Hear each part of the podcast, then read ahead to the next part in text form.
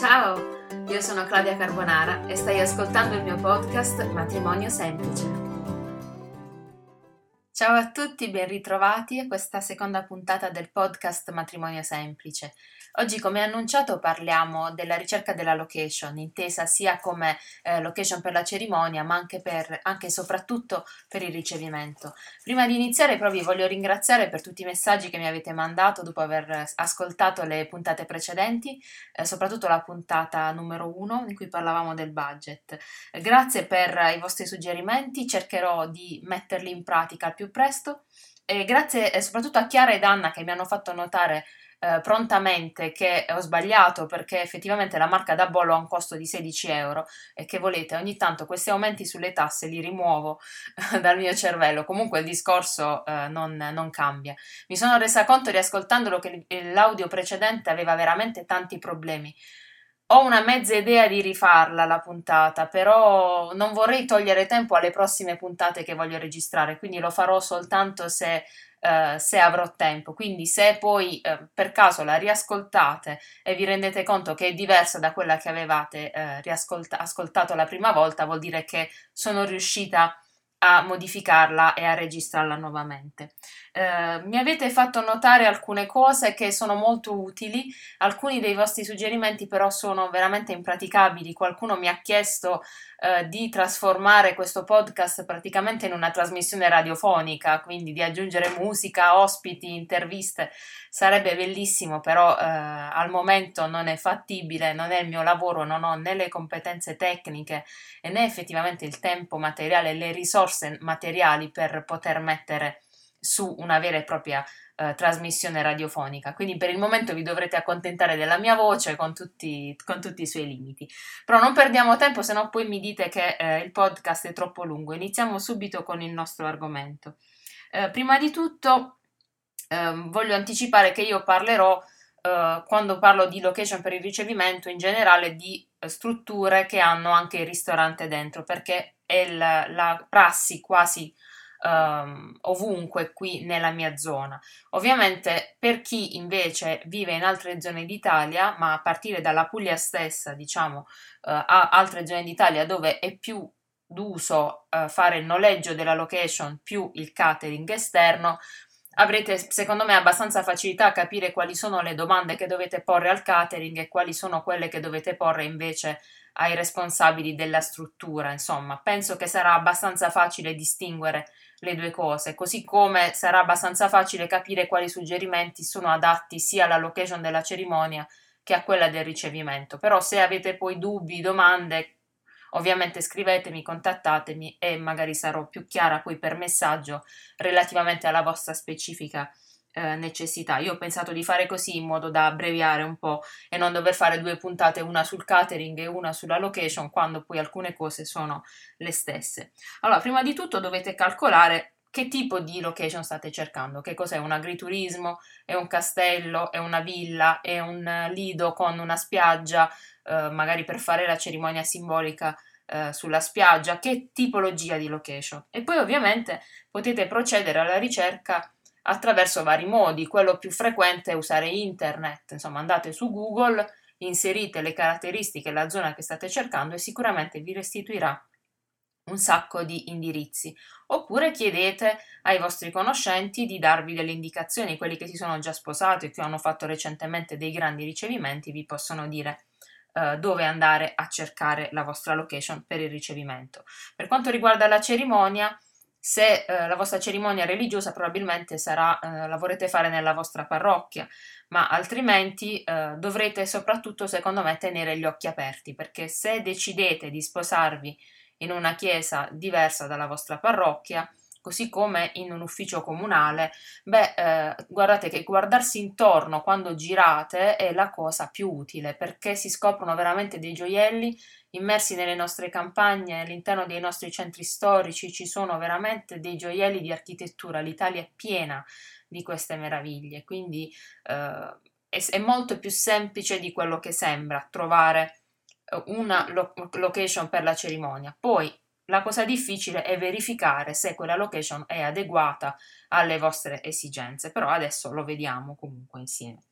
Innanzitutto un primo parametro fondamentale secondo me da considerare è la distanza, la distanza non soltanto tra eh, la cerimonia e il ricevimento, ma tra tutti i punti che verranno toccati durante la giornata, quindi la casa dello sposo, la casa della sposa, eh, ricevimento, la cerimonia e se farete una festa da qualche altra parte in seguito, oppure se pensate dopo la cerimonia di fermarvi soltanto con gli invitati alla cerimonia per un aperitivo in un bar o in un'altra struttura. Dovete avere davanti a voi proprio una mappa di questi posti, perché la distanza non deve essere tale da mettere a disagio i vostri invitati, da eh, imbottigliarli nel traffico, da creare eh, veramente delle difficoltà, soprattutto perché anche se voi in fase di preparativi non ve ne rendete conto, quel giorno il minimo ritardo si ripercuote poi su tutta la giornata, quindi un ritardo nella preparazione della casa della sposa perché magari è messa in un posto già difficile da raggiungere e poi vabbè lì dipende anche dal timing della giornata che sia eh, fatto correttamente, si ripercuote poi eh, nel ritardo alla cerimonia, nel ritardo al ricevimento, se poi dovete fare le foto calcolate anche in questa mappa le località dove volete andare a fare le foto. Io in genere eh, preferisco consigliare alle mie spose di non fare foto lontano dai luoghi del, di quel giorno, un po' perché è un falso. Andare in un altro posto che non c'entra niente con il matrimonio solo per fare delle foto non ha secondo me senso. Si possono anche fare un altro giorno, magari indossate di nuovo il vostro abito da sposa e andate a fare un secondo servizio fotografico nel posto turistico che vi piace particolarmente. Però quel giorno, secondo me, il servizio fotografico dovrebbe raccontare quello che succede, quindi le foto andrebbero fatte proprio nei luoghi che vengono vissuti quel giorno. Però chiaramente questa è una questione di gusti e di mentalità e di tradizioni locali su cui eh, non posso ovviamente entrare, ma in ogni caso se avete deciso di andare a fare foto lontano, calcolate anche eh, questo luogo nella vostra mappa degli spostamenti. Primo perché poi vi servirà per fare il timing della giornata e secondo perché potrete valutare effettivamente che cosa eh, comporta spostarsi da una parte all'altra e scegliere correttamente eh, la location. Un altro parametro fondamentale è la capienza. Ci sono delle chiese bellissime che non sono assolutamente eh, sufficientemente capienti per un matrimonio con tanti invitati, magari delle chiesette di campagna molto belle, molto scenografiche, molto romantiche, però poi alla fin fine riescono a stare dentro 40 persone, tutti gli altri sono fuori al sole o sotto la pioggia, perché può anche piovere, e, e non riescono a seguire la cerimonia. Lo stesso vale per le grandi cattedrali. Certe volte è un po' triste vedere queste chiese meravigliose, io penso a Bari abbiamo eh, la cattedrale San Nicola che sono veramente una meraviglia, però con dei matrimoni con pochi invitati e in realtà sono occupati soltanto le prime due file di banchi e il resto è tutto vuoto ed è un po' triste secondo me. È chiaro che una cattedrale di quel tipo sarà molto difficile da riempire, però almeno che ci sia una metà piena, altrimenti è un po', è un po triste però questo è il mio, ovviamente, il mio punto di vista. La capienza quindi è fondamentale per quanto riguarda le sale ricevimenti, i ristoranti, già sul loro sito dovreste avere, se il sito eh, riporta le informazioni corrette, un'idea di quanto sono capienti le sale. Anche qui io vi consiglio di dare un'occhiata a come è strutturata, perché ci sono delle strutture che fanno più ricevimenti in una giornata ci sono strutture che veng- invece vengono date in esclusiva. Anche lì è una vostra scelta, però vi dovete rendere conto della collocazione delle sale, della sala che verrà destinata a voi più probabilmente eh, in base al numero dei vostri invitati e quindi della possibilità o meno di avere delle interferenze da parte di un altro ricevimento. Questo sarebbe bene farlo già da casa in modo da evitarsi, perché avrete sicuramente un elenco di tantissime sale da visitare. Da, ehm, quindi evitare di fare delle visite a vuoto, secondo me, ehm, è sempre una cosa positiva, perché altrimenti poi vi confondete, ne vedete troppe, a parte il tempo che ci vuole, a parte il costo del carburante per girare tutta la regione alla ricerca della eh, sala perfetta, però veramente il vostro tempo eh, è prezioso e lo dovreste valutare, ma anche il vostro buon umore è prezioso. Ogni volta che si va in una location che non risponde alle esigenze degli sposi, io vedo che c'è un senso di delusione. Eh, poi quando, quando, mi chiamano e vengono dopo aver visitato 10 eh, location, si vede proprio che sono provati, sono delusi, sono stanchi e questo rovina un po' tutti i preparativi secondo me. Quindi sarebbe l'ideale cioè fare una bella ricerca a priori, studiare bene prima e poi muoversi solo per quelle location che sono papabili, che possono essere 2, 3, 4, 5 poi basta però, eh, perché altrimenti vuol dire che avete sbagliato veramente qualcosa nella ricerca e forse vi conviene affidarvi ad un professionista che sappia selezionare per voi qual è la struttura più appropriata e più adeguata alle vostre esigenze. Comunque, sul sito dovreste trovare una mappa della struttura in cui vi fa vedere come sono disposte le sale, dovreste trovare informazioni sulla capienza delle varie sale, nei siti più illuminati anche il costo dei menu per farvi un, diciamo, avere già un'idea di quanto vi costa e anche un calendario, sarebbe veramente fantastico, ma solo poche ce l'hanno, con le date ancora libere, in modo che potete subito verificare se la data che voi avete scelto eh, sarà eh, disponibile, ancora disponibile oppure se è già occupata, quindi è inutile andare lì, a meno che non stiate facendo tutto molto in anticipo eh, e non avete ancora in realtà deciso la data perché qualcuno segue anche una procedura abbastanza insolita. In realtà anch'io sto seguendo una procedura abbastanza insolita perché prima di fare la location, prima di cercare la location, bisognerebbe fare il time plan o timeline, insomma il piano delle cose da fare, il programma delle cose da fare suddivise nei vari mesi che mancano al matrimonio. Sto saltando questo argomento perché so che per molti di voi, anzi per quasi tutte le coppie, il matrimonio comincia veramente soltanto quando si è prenotata la sala e la chiesa o comune che sia, eh, perché c'è proprio una sensazione eh, di euforia e si pensa è vero, sta succedendo davvero lo stiamo veramente facendo, soprattutto per quanto riguarda il ristorante, perché si dà già un acconto, si cominciano a pagare le spese, si firma un primo contratto e quindi è ufficiale, c'è una data, c'è un posto e c'è probabilmente, almeno orientativamente, un orario. Quindi quando ci sono queste tre cose sta succedendo veramente. Allora so che per molte coppie prenotare il ristorante è la cosa principale e fondamentale, sto anticipando questo argomento, anche se tecnicamente da un punto di vista strettamente metodologico non sarebbe la cosa eh, perfetta da fare. In ogni caso, dopo aver visto tutte queste informazioni sul sito, potete anche andare eh, loro, eh, sulle loro pagine dei social, per esempio sulla pagina Facebook o se hanno Twitter, Instagram, Pinterest, eh, chi più ne ha più ne metta, per vedere un po' di foto, di immagini di eventi già realizzati, leggere un po' di commenti, vedere la loro popolarità, eh, entrare in contatto, anche se attraverso questo mondo virtuale del computer, con altre coppie che si sono sposate lì, che poi eventualmente potete anche contattare per chiedere un parere. Io credo che nessuna sposa dispiace essere contattata da un'altra sposa che le chiede tu ti sei sposata lì, raccontami eh, come ti è sembrato, come, come, ti hanno trattato, sono stati bravi, si mangia bene, il servizio com'è, penso che sia piacevole per tutte. Eh, fatto questo potete anche andare sui uh, siti a vedere le recensioni, per esempio su TripAdvisor trovate uh, tante recensioni della struttura soprattutto sui forum di settore trovate tante informazioni sulla struttura, però attenzione anche lì perché poi ci sono quelli che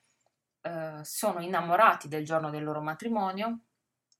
e quindi eh, anche se qualcosa è andato male, vivono ancora nella loro nuvola rosa e non si sono accorti di niente che, di, di, quello che è successo. Come ci sono quelli che invece sono molto pignoli, molto ansiosi, per cui magari è andata male una piccola cosa, c'era una forchetta che era messa male, spostata, inclinata di un grado e quindi no, questo posto fa schifo, il servizio è pessimo, la qualità è infima, quindi eh, attenzione a filtrare sempre le recensioni, soprattutto se vengono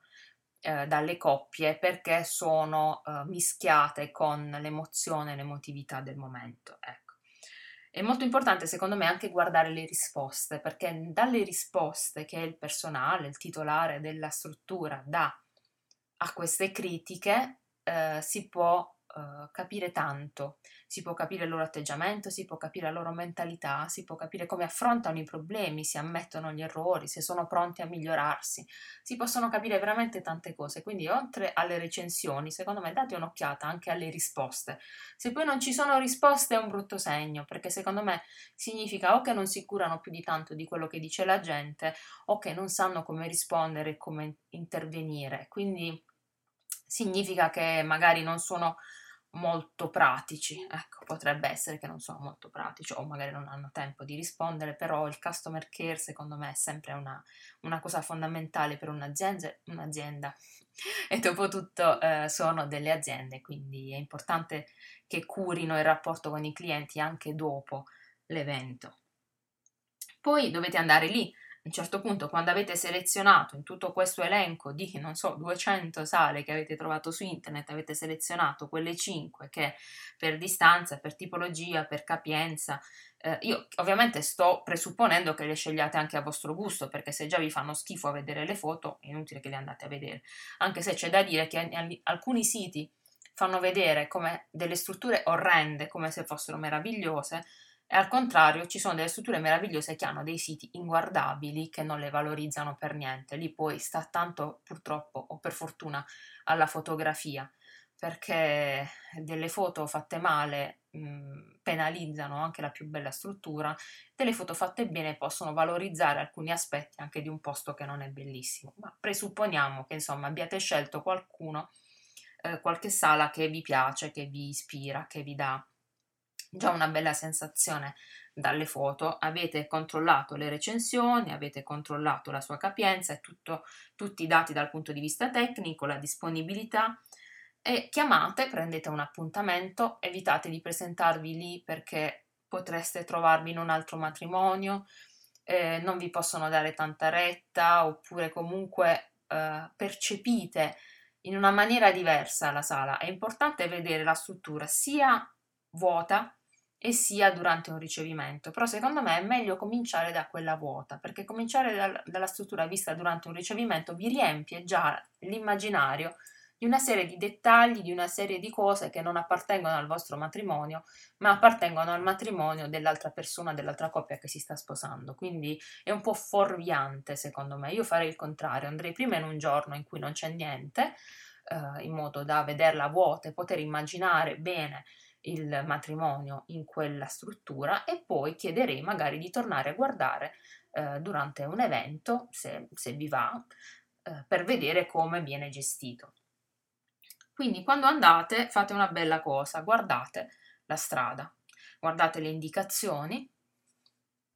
e se si raggiunge facilmente, guardate lo stato della strada, è una strada tutta a curve, piena di dossi, piena di cunette, sterrata, stretta, che magari può provocare dei problemi ai vostri invitati se vi sposate di sera, è una strada buia che può dare problemi, è una strada eh, non ben segnalata che è difficile da raggiungere, oppure è in una zona dove eh, si crea ghiaccio, neve d'inverno, vi sposate d'inverno, il percorso è molto importante eh, da valutare. Ed una delle cose che le spose non, non guardano perché alla fine eh, loro vanno con la voglia di andarci, gli invitati un po' meno, eh, vanno con la voglia di eh, arrivare prima possibile e a volte di tornare a casa prima possibile. E quindi magari non sono neanche tanto attenti alla strada, deve essere veramente ben segnalato, deve essere agibile, eh, possibilmente non troppo stretta, possibilmente non con lo sterrato, anche se ci sono delle bellissime masserie e ville in campagna che sono raggiungibili solo attraverso stradine in mezzo ai campi, ma in quel caso magari conviene scegliere un, un orario consono per far arrivare senza problemi gli invitati alla struttura. Pensate a chi deve venire al ricevimento, non soltanto alla bellezza del posto. Dopodiché, quando andate lì, dovete valutare una cosa importantissima, a parte sempre la bellezza della struttura, il gusto, tutto quello che volete, il, e che è il piano B. Idealmente la struttura vi dovrebbe piacere sia nella versione piano A e sia nella versione piano B. Lo so che è molto difficile per una coppia immaginare che per il suo matrimonio possa piovere, nevicare, esserci vento o non so, tirare dal mare quel vento che porta la puzza delle alghe in alcune delle nostre città. Sono tutte cose che mm, si pensa non possano mai succedere, che sono cose che succedono sempre ai matrimoni degli altri. Però eh, invece possono succedere in qualunque mese dell'anno, anche ad agosto può piovere, eh, oppure ci può essere troppo caldo e quindi può non essere consigliabile fare un ricevimento, per esempio, all'aperto eh, sotto il sole. L'orario è molto importante. Quindi la sala deve avere un piano A e un piano B che siano sufficientemente capienti per il vostro numero di invitati, che avete già calcolato ovviamente perché sarà una delle cose che vi chiederanno e che dovrete verificare con loro, e le due opzioni vi devono piacere entrambe, altrimenti passerete i mesi successivi con l'ansia perché se dovesse piovere il vostro matrimonio non sarebbe più in quella zona della struttura che vi è piaciuta, ma sarebbe in un'altra zona che non vi piace assolutamente. Quindi se non si verifica questa eh, questa cosa del piano A e piano B che vi piacciono entrambi, scartate la struttura. Questo è il mio consiglio eh, da professionista. Oppure valutate insieme a loro se ci sono delle soluzioni eh, diverse che si possono applicare, tipo una tensostruttura temporanea o qualcosa che possa trasformare la struttura in caso di maltempo. Dopodiché, ovviamente, eh, parlate del menù il menù, eh, almeno qui da noi, è una delle cose fondamentali per cui si sceglie eh, la sala. Dovete chiedere un po' i costi, uno schema, ovviamente non potrete scegliere dalla prima visita che cosa mangerete, ma uno schema, quanti primi, quanti secondi, che, se, che tipo di eh, buffet, che tipo di antipasti piuttosto che eh, dolci saranno serviti se eh, c'è una cucina interna, c'è una cucina esterna, se si affidano a un catering, se si affidano ad una pasticceria esterna oppure la pasticceria interna e qual è la pasticceria esterna a cui si affidano. Queste sono tutte cose tecniche che andrebbero chieste sul menu.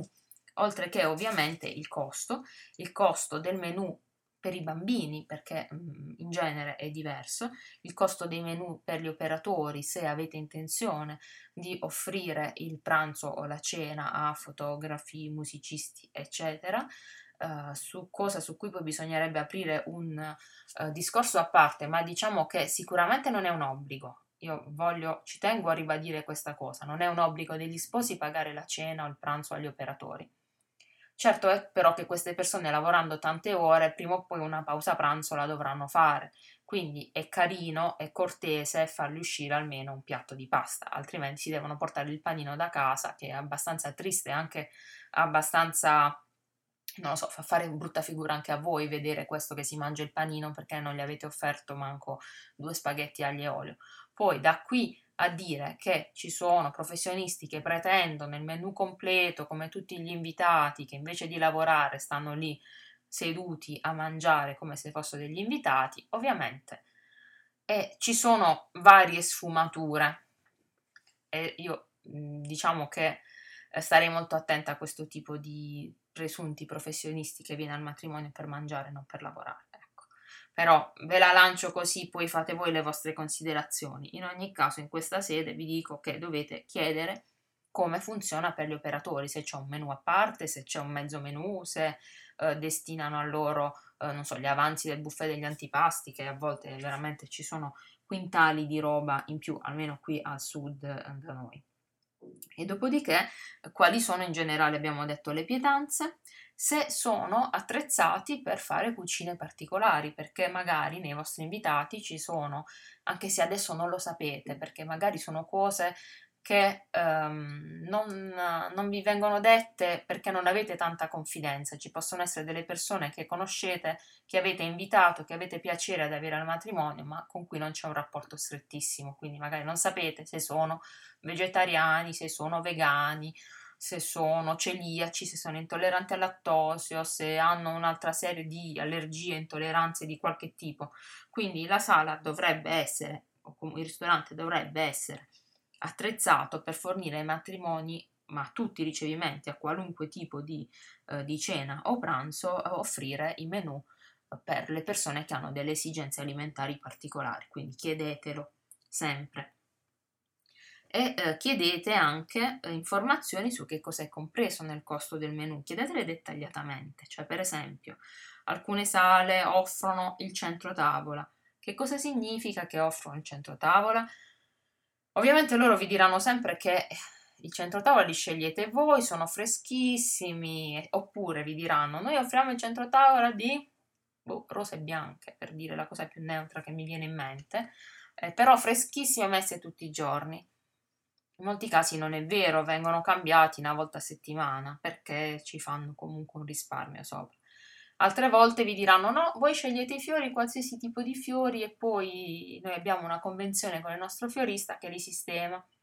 In realtà molte volte non è vero, intanto perché potrete scegliere ovviamente anche solo tra i fiori alcuni tipi di fiori che sono quelli di stagione, perché se volete qualche fiore strano, se volete i girasoli a febbraio, probabilmente eh, la sala vi dirà di no o vi chiederà un sovrapprezzo perché non sono compresi. Però al momento alcuni per prendere il cliente dicono no, qualsiasi fiore, non ti preoccupare, quello che vuoi noi ti mettiamo, cosa che non è vera. Quindi chiedete, fate degli esempi se avete già chiaro in mente che cosa vorreste. Poi molto spesso loro acquistano dai fioristi soltanto una fornitura di fiori e si limitano a metterli soltanto, magari hanno qualcuno nel loro personale che li agghinda un po', li mette in vaso, li mette al centro tavola, che non sono però fioristi professionisti. Quindi se voi avete in mente un centro tavola strutturato di un certo tipo, eh, con un design particolare, non lo potrete avere a meno di non aggiungere una cifra. Quindi molta, fate molta attenzione a quello che è incluso in questo ragionamento. Lo stesso vale per il tableau mariage, lo stesso vale per i segnaposto se sono compresi, lo stesso vale per la confettata se compresa, per l'angolo cigarie room se è compreso. Cioè fate delle domande precise per capire cosa effettivamente vi stanno offrendo e non siate superficiali in questa fase perché poi tutte le cose che tralasciate in questa fase saranno fonte di ansia dopo. Quindi sì, mi stai offrendo la confettata, confettata in omaggio, benissimo. Che significa? Quanti gusti, come viene organizzata, chi la allestisce, che cosa potete decidere voi e che cosa decidono loro perché probabilmente loro la faranno con le attrezzature che loro hanno a disposizione. Se portate voi o se porta il vostro allestitore di fiducia, il vostro scenografo di fiducia, come lo volete chiamare, o il fiorista o eh, la vostra amica che vi aiuta per preparare la confettata, se li porta dall'esterno si possono mettere. Se volete portare i dolcetti di mandorle che qui si usano tanto ed aggiungerli alla confettata, eh, si possono aggiungere perché in realtà non si possono aggiungere. Il ristorante dovrebbe far rispettare delle normative eh, molto strette per cui non si possono portare dall'esterno, neanche più con una liberatoria, cibi eh, non prodotti da eh, strutture pasticcerie certificate o comunque dalla loro pasticceria. Quindi chiedete se avete in mente poi di portarvi i biscotti della nonna che fa benissimo, chiedete perché in realtà non si dovrebbe poter fare, anzi non si può fare. Poi che ci siano delle strutture che chiudono un occhio perché eh, vogliono togliersi davanti eh, le lagne eh, di alcune spose che sono molto eh, ansiose e sfinenti, eh, è un altro paio di maniche. Comunque, chiedete questa cosa, chiedete se quando vi dicono è compresa la scelta del tovagliato, delle posate, ok, benissimo, che significa la scelta del tovagliato è compresa? Se io voglio una tovaglia verde a pois gialli, è compresa? Sicuramente no. Sarà compreso un certo tipo di tovagliato tra 2, 3, 5, 10, 20 modelli che però sono quelli che hanno loro con cui hanno eh, con la lavanderia i loro accordi. Quindi chiedete informazioni, tanto state parlando, state raccogliendo informazioni, dedicate il tempo che serve a questa ricerca perché è una delle cose più importanti la scelta della location. Un'altra cosa molto importante è che cosa succede con i fornitori,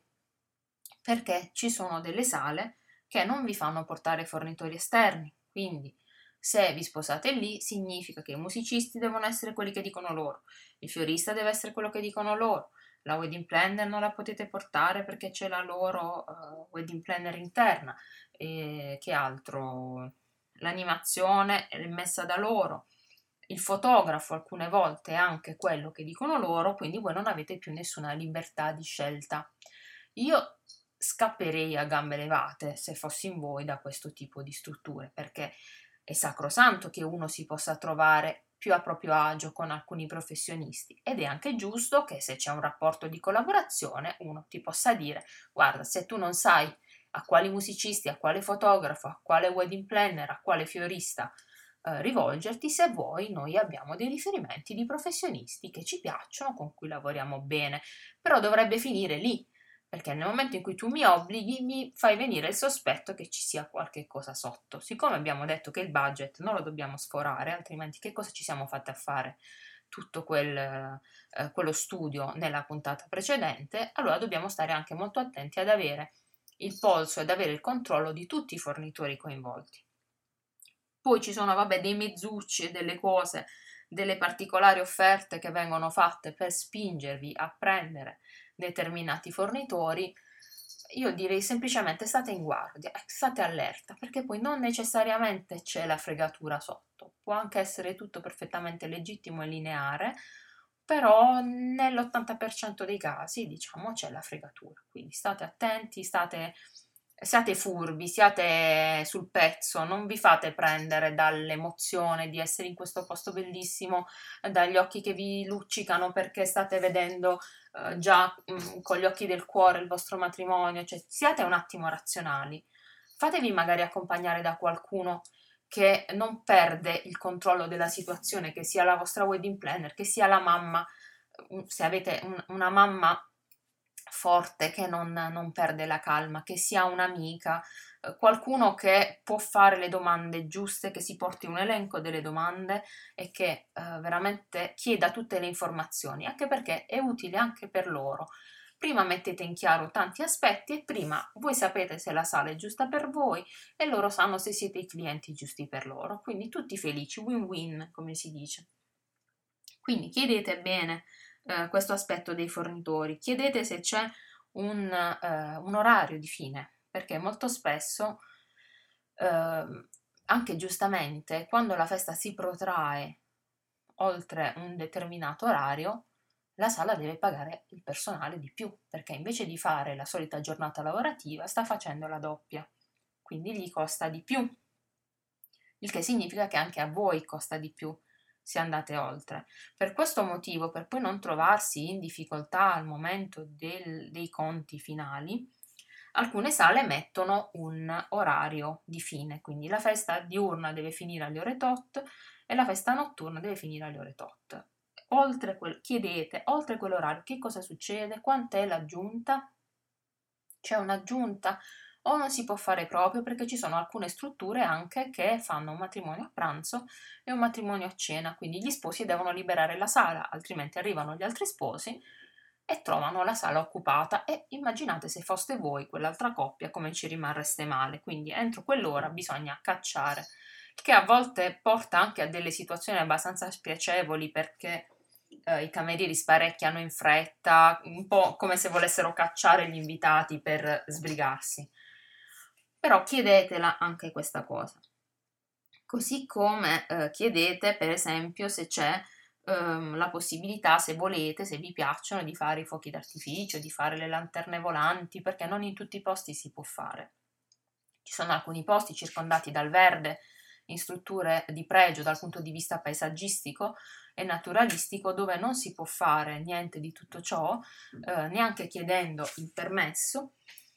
Ovviamente ci sarà sempre da fare una comunicazione alla forestale per questo tipo di strutture, ma ci sono alcuni posti in cui non si può fare, quindi se questa è la vostra intenzione, ricordatevi di chiederlo. Ricordatevi di chiedere anche che cosa succede per quanto riguarda le bevande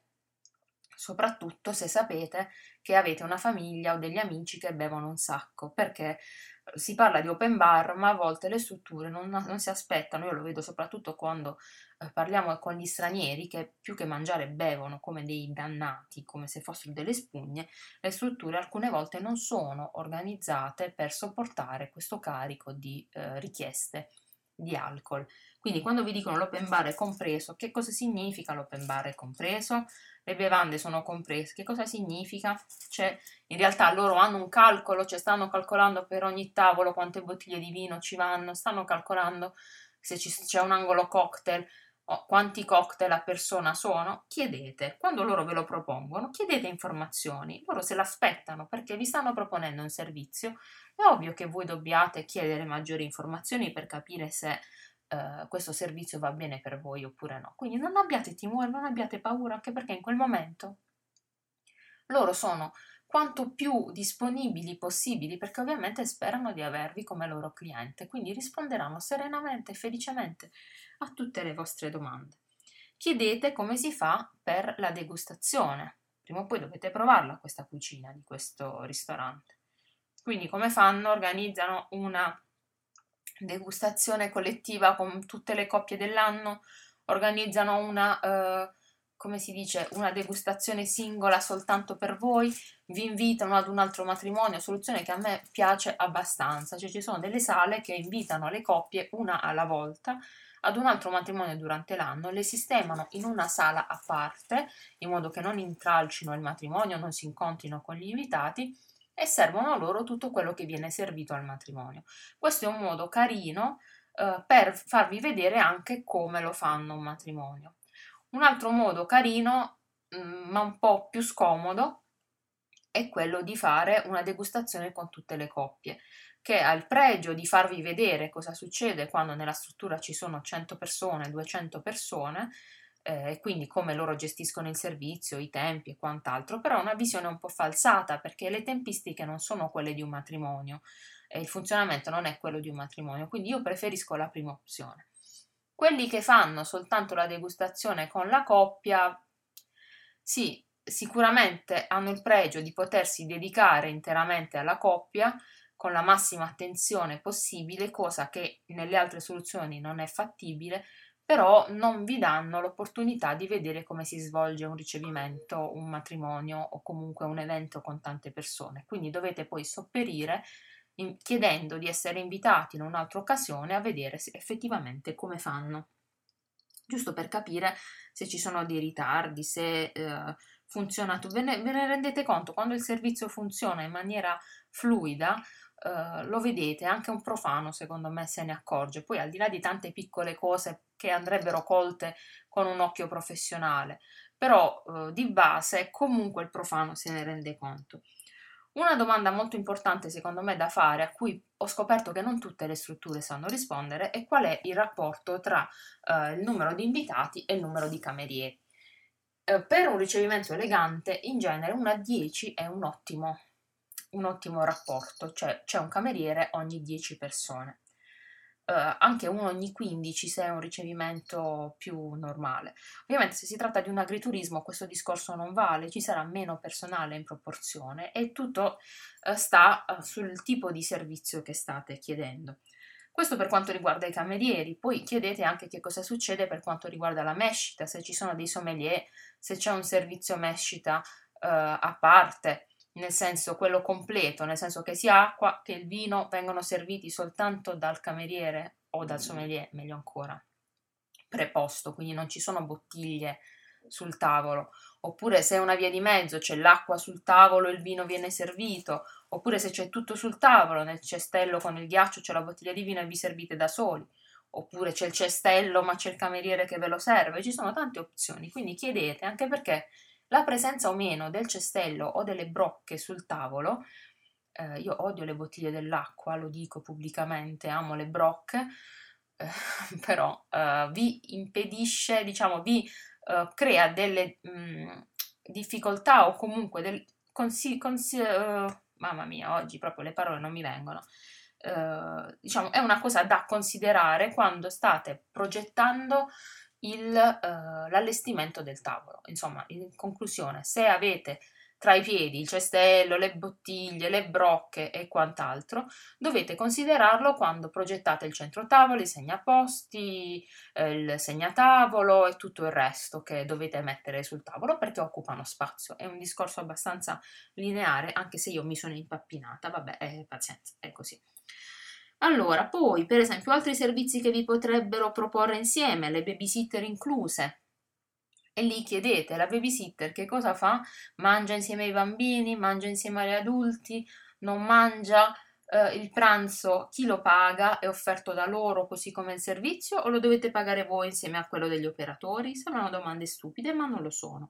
Vi offrono una suite per la prima notte? Chiedete di vederla. Oppure se ve la offrono in un albergo, chiedete un riferimento. Qual è questo albergo? Dov'è? A che distanza è? Perché sarete molto stanchi e quindi, soprattutto se è un ricevimento serale, sarete molto stanchi e magari se l'albergo con loro convenzionato è abbastanza lontano, potrebbe essere seccante andare lì a dormire. Eh, chiedete un po' o comunque andate a vedere i bagni. Dite che dovete andare in bagno e andate a vedere i bagni. Vi renderete conto sicuramente subito della pulizia e se non li trovate puliti, ragazzi, scappate perché insomma, che, che caspita di struttura è se hai i bagni sporchi e vi renderete conto anche della dimensione e della disposizione. Io non lo voglio neanche dire, ma le strutture dovrebbero tutte essere a norma eh, contro le barriere architettoniche, perché un eh, invitato disabile o anziano non dovrebbe dover salire grandi scalinate o fare dei percorsi particolari o soprattutto dovrebbe avere il bagno per i disabili, l'ascensore e quant'altro. Quindi, soprattutto se avete degli invitati con queste caratteristiche, controllatele queste cose. In realtà non dovrebbero avere proprio il permesso se non hanno queste caratteristiche, però siamo in Italia e non si sa mai, quindi controllate anche questa cosa. Controllate le dimensioni dei bagni, ricordatevi che poi avrete il vestito da sposa e sicuramente durante la serata dovrete andare in bagno. Quindi se vi piacciono i vestiti a meringa, il bagno deve poter contenere voi, il vostro abito a meringa la vostra amica che vi aiuta a sollevare l'abito a meringa alcune strutture hanno una bella soluzione, hanno una donna uh, delle pulizie, comunque una signora che sta sempre lì nei pressi del bagno, che viene organizzato tipo salottino uh, più l'ingresso ai bagni. E lì è disponibile per rammendi, per dare um, diciamo medicinali tipo uh, antimal di testa o comunque assorbenti per, per, le signore che hanno una brutta sorpresa durante il ricevimento, insomma sono attrezzate con una piccola borsa delle emergenze e stanno lì, quindi la pulizia del bagno è continua e c'è sempre una persona di riferimento, per cui anche durante il ricevimento, se malauguratamente uno va in bagno e il bagno lo trova sporco, Può succedere, per esempio, che un invitato abbia bevuto troppo e sia andato a vomitare nel bagno facendo un disastro, c'è una persona di riferimento lì presente che caso mai non se ne fosse accorta, immediatamente va a pulire. Altrimenti l'invitato dovrebbe andare a cercare qualcuno per la sala e dire scusate, non è che gentilmente potete venire a pulire il bagno che fa schifo perché mi scappa e non è molto carino. Quindi chiedete come funziona questo fatto della pulizia dei bagni. Vengono controllati ogni tot, alcuni li controllano ogni quarto d'ora, per esempio. C'è una persona fissa, vengono puliti a inizio giornata e poi basta. Chiedete perché ci sono tante, tante situazioni diverse. Chiedete anche se c'è per esempio un servizio hostess, come funziona, lo, metteranno un tableau mariage, lo porterete voi, ci sono delle hostess che accompagnano gli invitati ai tavoli, ci sono un servizio dedicato agli invitati più anziani eh, che vengono magari serviti a tavola anche se c'è un buffet, chiedete. Che altro? Eh, io ho un elenco infinito di cose, ovviamente ho cercato di eh, stabilire